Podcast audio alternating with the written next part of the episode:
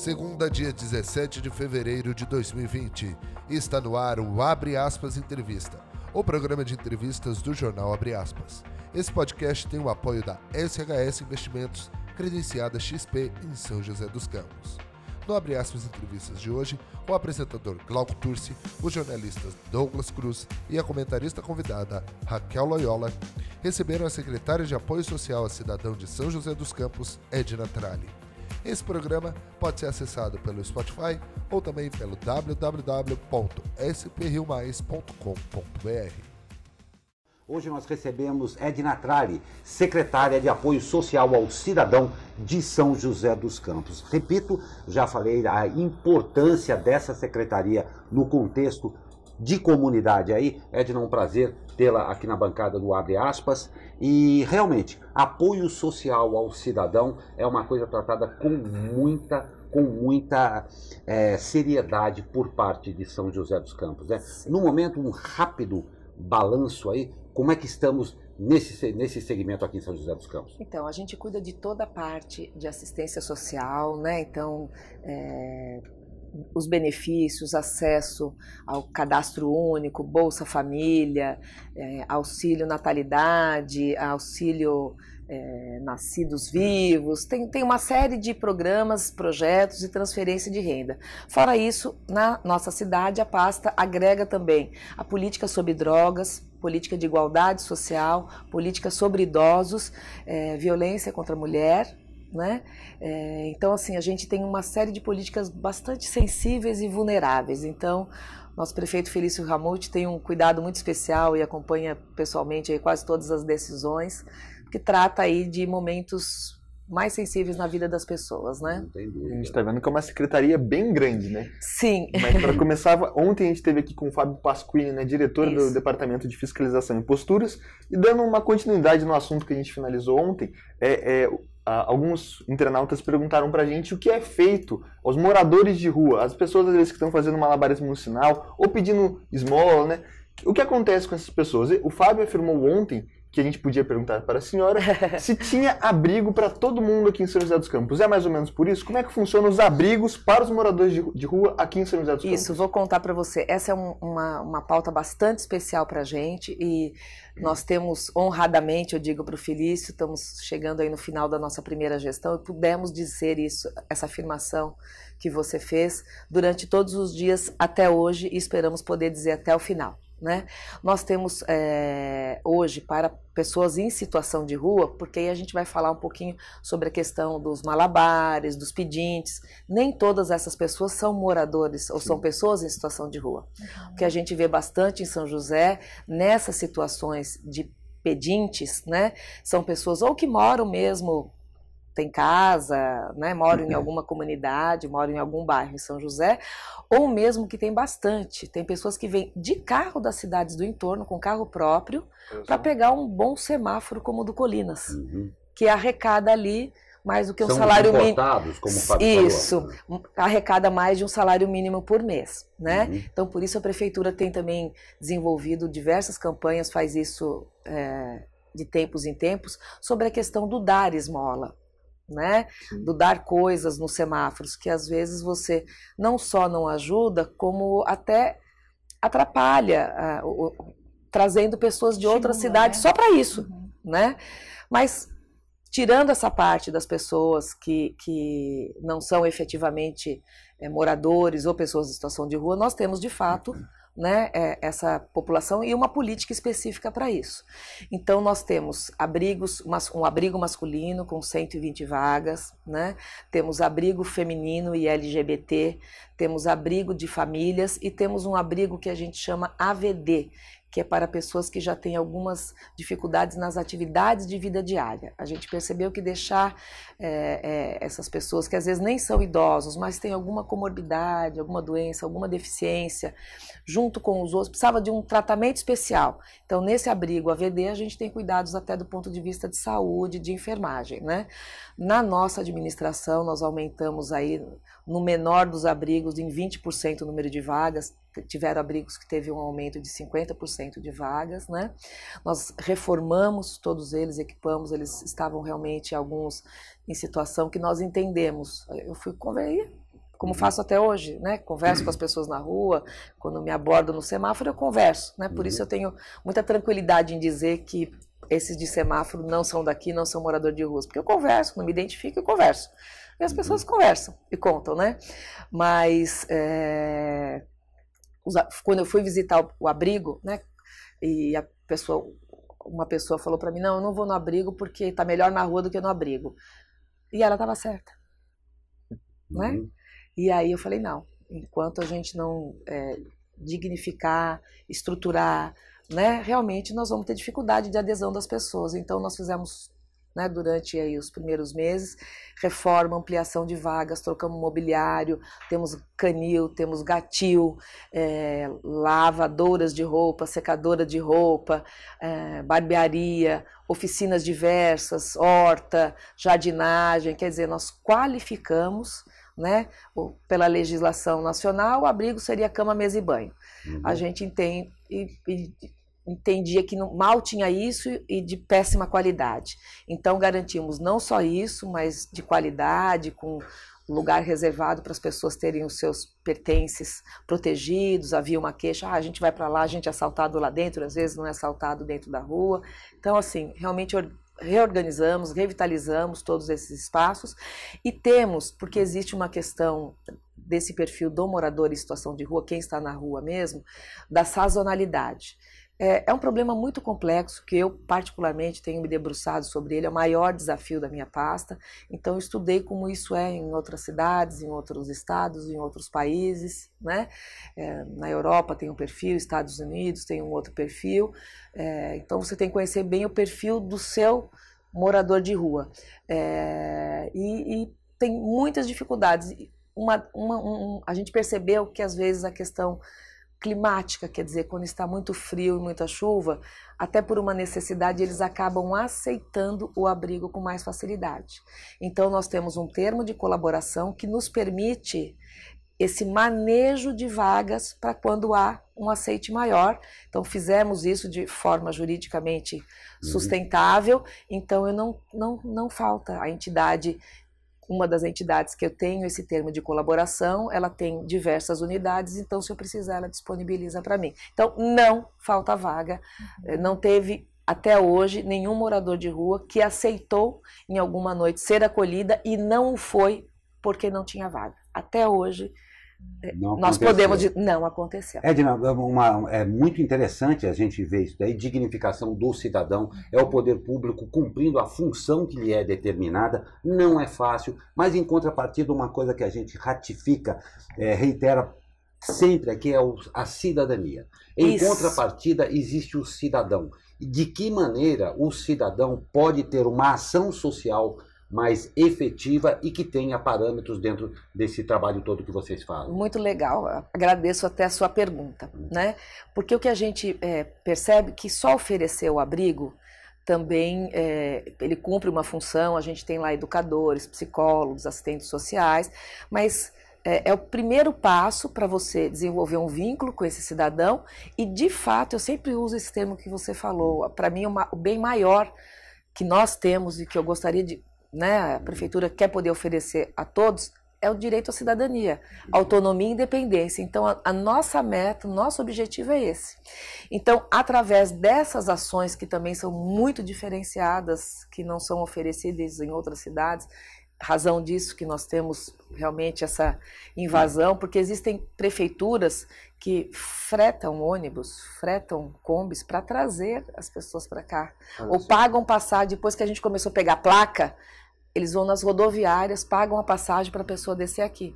Porque daqui nós fazemos não só esse atendimento nos abrigos, como muitas pessoas realmente, por razões diversas, né, é, saíram dos seus suas cidades, seus estados, mas é, a reinserção se daria lá, a família está lá, ele tem ainda até um vínculo profissional, tem alguma coisa nesse sentido. Então a prefeitura, quando identifica isso, faz um trabalho de articulação com um serviço social dessa outra uhum. cidade, com a família, e aí sim faz um recâmbio dessa pessoa, mas ela vai de volta para a sua casa.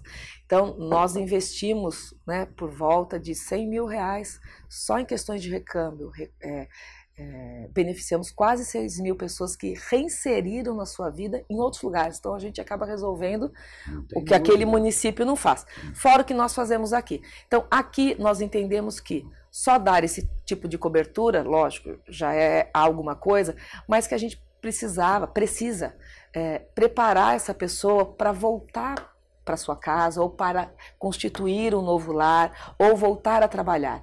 Então nós temos benefícios como aluguel social que é dado para essas pessoas quando é a questão muito é, é um dos investimentos mais altos da nossa pasta. Né? É, então, é, o aluguel social. Nós temos um outro programa na minha pasta não exclusivo para a população em situação de rua, mas que foi previsto, a pedido do nosso prefeito, um percentual de vagas para esses vulneráveis, que é o programa de Bolsa Auxílio Qualificação, que se chama Pro Trabalho. Ele é, já teve um processo seletivo, ele tem alguns critérios, a pessoa tem que estar desempregada há um determinado tempo, né, morar há tanto tempo em São José. É um, um, um, um programa que essa pessoa, então, passa no processo seletivo. Hoje ele tem três eixos: serviços gerais externos, então quem a gente vê às vezes fazendo uma poda, uma limpeza na rua, serviços gerais internos, então uma limpeza, uma faxina, um apoio de copa, alguma coisa nesse sentido, e administrativo. Então esse, processo seletivo já aconteceu desde 2018, já fizemos um, um, segundo agora no finalzinho de 2019, e essas pessoas então, é, por ordem de classificação, e a classificação se deu por vulnerabilidade, vão sendo encaminhadas para essas oportunidades de qualificação prática e teórica.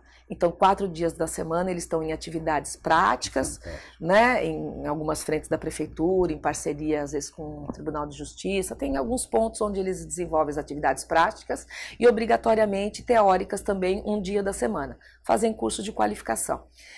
E o prefeito nos pediu para garantir dentro do decreto da lei 20% para os vulneráveis. Então a gente também para os moradores em situação de rua, a gente oferece.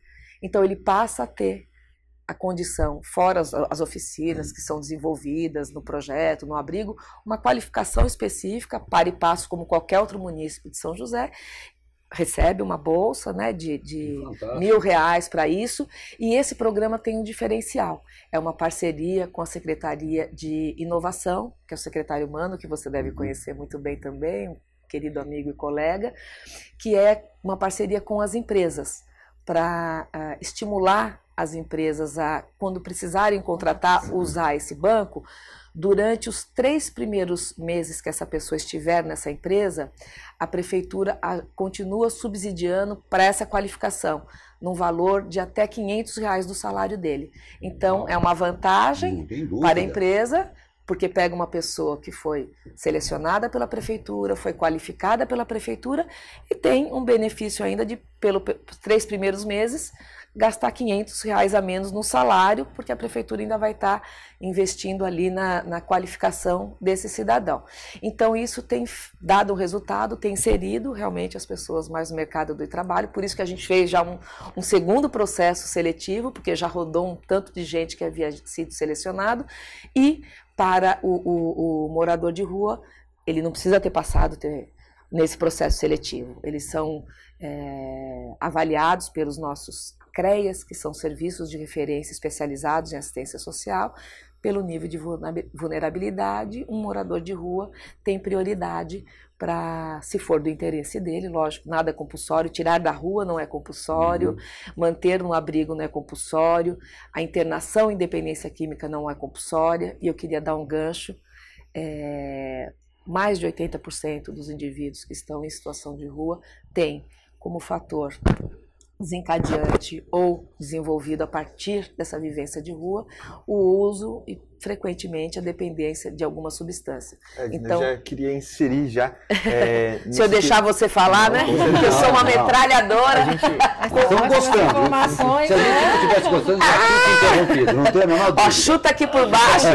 uma pergunta minha, mas que eu acho que também é do Joséense. Tá. A gente falou aqui, falar um pouco do perfil do morador de rua, né? Porque a gente falou que às vezes são de Ótimo. outras cidades que Isso. a prefeitura devolve. Às vezes é uma pessoa que perdeu um emprego, que a prefeitura tem um pró-trabalho, e você falou agora da dependência Isso. química. Qual é o perfil dos moradores de rua de São José dos Campos? E a, como é que a prefeitura, você já falou aí dois exemplos, né, do serviço e das pessoas que são de outras cidades, como é que a prefeitura a, trabalha com o perfil dele? Por exemplo, uma pessoa que tem dependência química. Isso. Como é que ela foi parar na rua e como a prefeitura tira ela da rua? Isso. Então, é, é uma das coisas que eu ainda não havia falado. Então, fora todas essas é, esse menu de opções que a gente tenta oferecer e está sempre trabalhando para oferecer mais, nós garantimos também, temos um número de vagas de internação em dependência química para essas pessoas, porque muito, muitos casos, o perfil realmente, e não é mérito nem demérito de São José, isso é no mundo todo, né?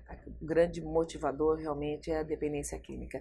Então, quando se fala em população em situação de rua, você tem que estar tá bastante qualificado também no fenômeno, na doença, dependência química, e ter as ferramentas para o cuidado nisso também. Senão você vai ser muito pouco efetivo. Isso não tinha. Né? Cuidava-se da política da pessoa em situação de rua e a questão da dependência química não era tratada no mesmo cômpito. Até porque, por se tratar de doença, ela está na pasta da saúde. Mas nós temos uma grande é, uma parceria enorme com o Dr. Danilo, um amigo também, pessoa muito capaz e com as equipes, mas nós temos garantido na nossa secretaria também é, um número de vagas, né? E também não falta vaga para internação, para realmente o trabalho mais difícil é o, o, trabalho técnico, por isso a gente também investiu e tem feito rotineiramente qualificações, treinamentos com essas equipes que fazem abordagem. Né? Com relação a essa equipe, uma rápida pergunta aqui que até já nos foi solicitado.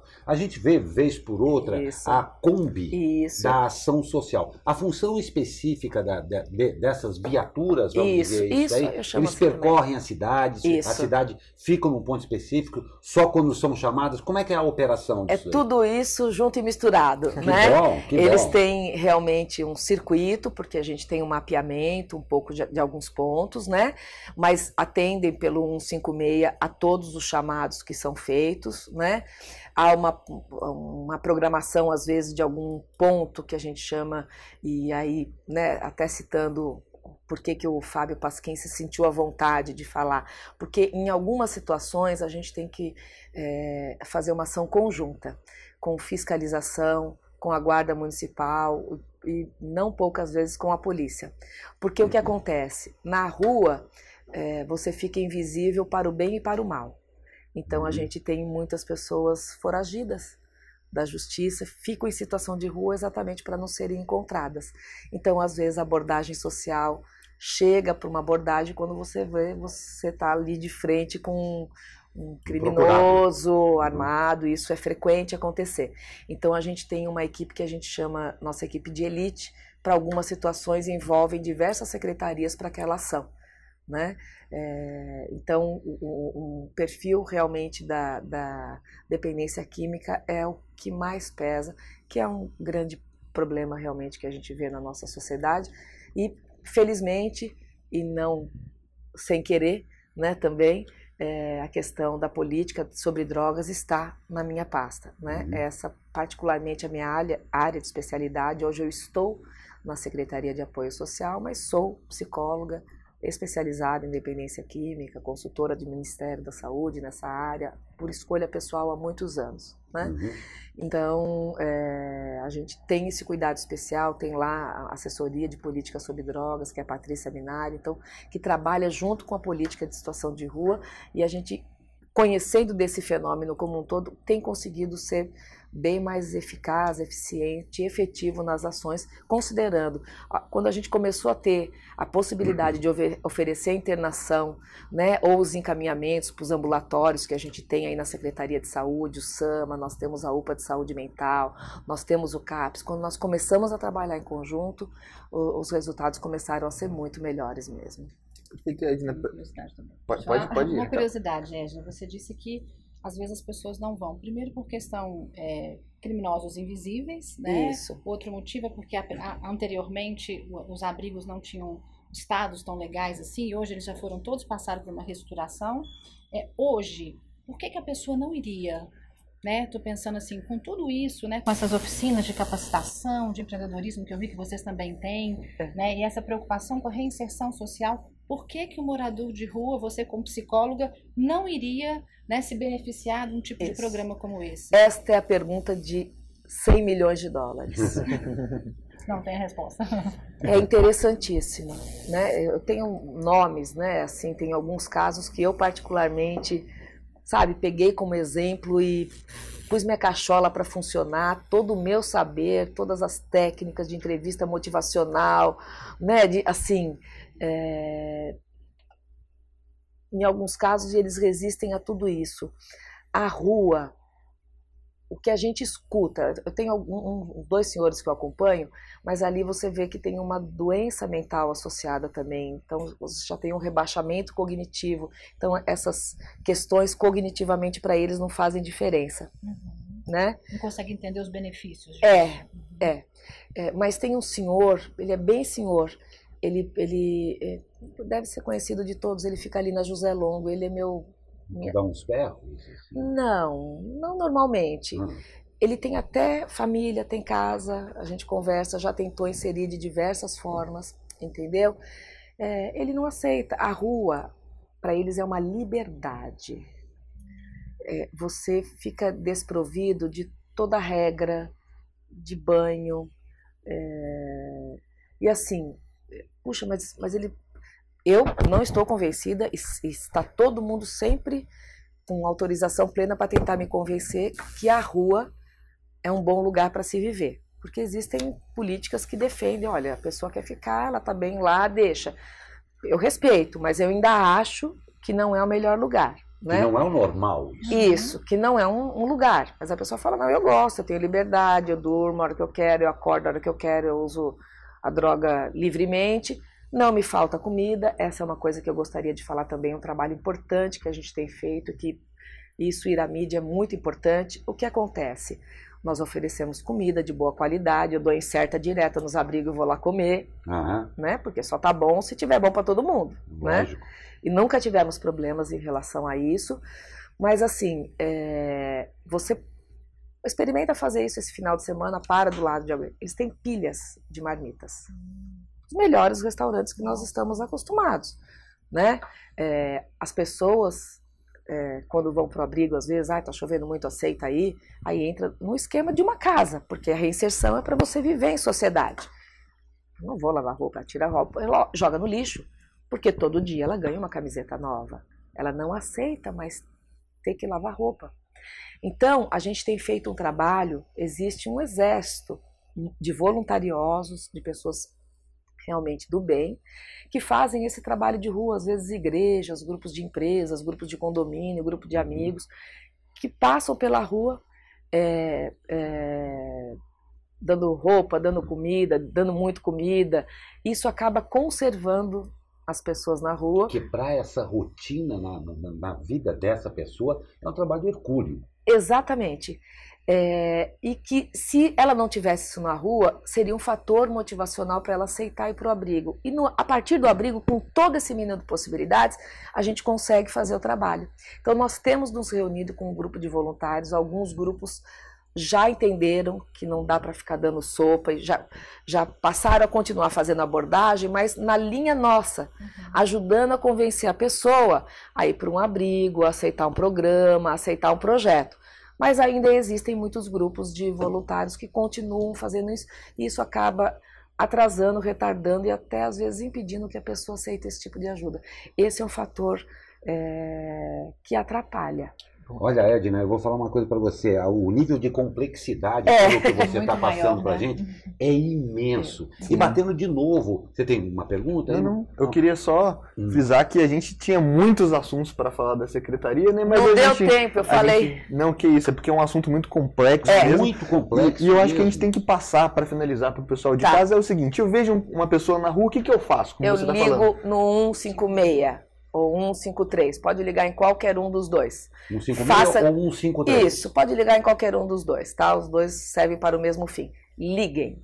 Vou trazer uma coisa para vocês. É um dos serviços mais elogiados da prefeitura, é esse das, das, das Kombi, das viaturas, de irem. Pela agilidade com que eles atendem e porque as pessoas, é tão engraçado, amigos como você, uhum. se me pegar na padaria um dia, muitos fazem isso comigo e fazem com o prefeito, fazem com um monte de gente. Mas é engraçado que baixa a voz para falar. É, é, um fenômeno, eu expliquei para ela, psicologicamente eu quero entender. Legal. A pessoa vem e fala assim, ah, aquele negócio das peruas, leva, você cuida. Então, outro dia eu estava passando, aí eu vi, aí eu fiquei, eu me escondi para ver como é que era. As pessoas param porque querem ver como é que é. É interessantíssimo.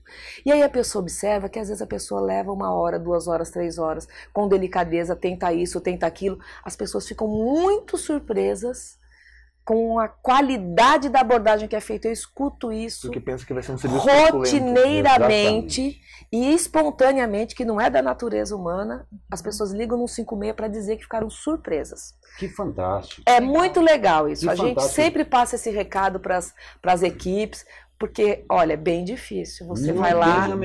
quem está lá trabalhando comigo há dois, três anos, às vezes está tentando com uma mesma pessoa há dois, três anos. Hoje é bem-vindo, né? Muito, crítica, muito. Né? Mas é um trabalho muito complexo. Não tem dúvida, Edna. Infelizmente, o nosso tempo é escasso aqui, mas eu espero que nós possamos voltar. Quando quiserem. Que você volte outras Sim, vezes para conversar conosco. Quando a quiserem. o Abre Aspas, está de portas abertas. Eu agradeço. Para essa que é uma ação para lá de importante. Nós falamos aqui da complexidade do, do que se trata aqui. Eu vou pegar uma, para fazer a despedida aqui, uma carona no que você falou. Existe um 56 e um 53, né?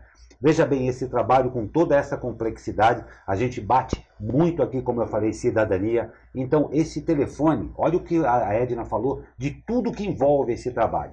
Não é para você se livrar de um possível inconveniente perto da sua casa, é para você ter uma atitude humana, uma vez que existem ferramentas que podem efetivamente ajudar uma pessoa que pode que está passando por uma dificuldade muito grande. É. Tá de parabéns à Secretaria de Apoio Social ao Cidadão, a você, Edna, toda a sua equipe que envolve um trabalho para lá de sério e que faz essa inclusão do cidadão com dignidade. Eu, Isso daí é uma coisa muito boa. De parabéns. Eu agradeço e queria contar só um exemplo, porque favor, o que você falou aí é muito importante. E eu vi isso algumas vezes. Uhum. É, sem juízo de crítica, mas só para uma reflexão da nossa população. A gente eu conheço né, muitas pessoas que fazem esse trabalho de distribuir a sopa, mesmo a gente falando. Essa mesma pessoa que distribui a sopa, se o morador estiver na porta do prédio dela, ela telefone e manda tirar. Podemos encerrar o programa? Podemos. Hipocrisias à parte, não é? Porque é uma é, grande hipocrisia é, isso aí, mas é. infelizmente existe. Então vamos exercer a nossa cidadania Conte assim com a Secretaria Telefone. de Apoio Social ao Cidadão. Tá, repito, a, creio que Sim. em nome de todos nós estão de parabéns, porque é um serviço realmente muito difícil. Obrigada, viu? Estão de parabéns, obrigada, muito obrigado. Agradeço a presença.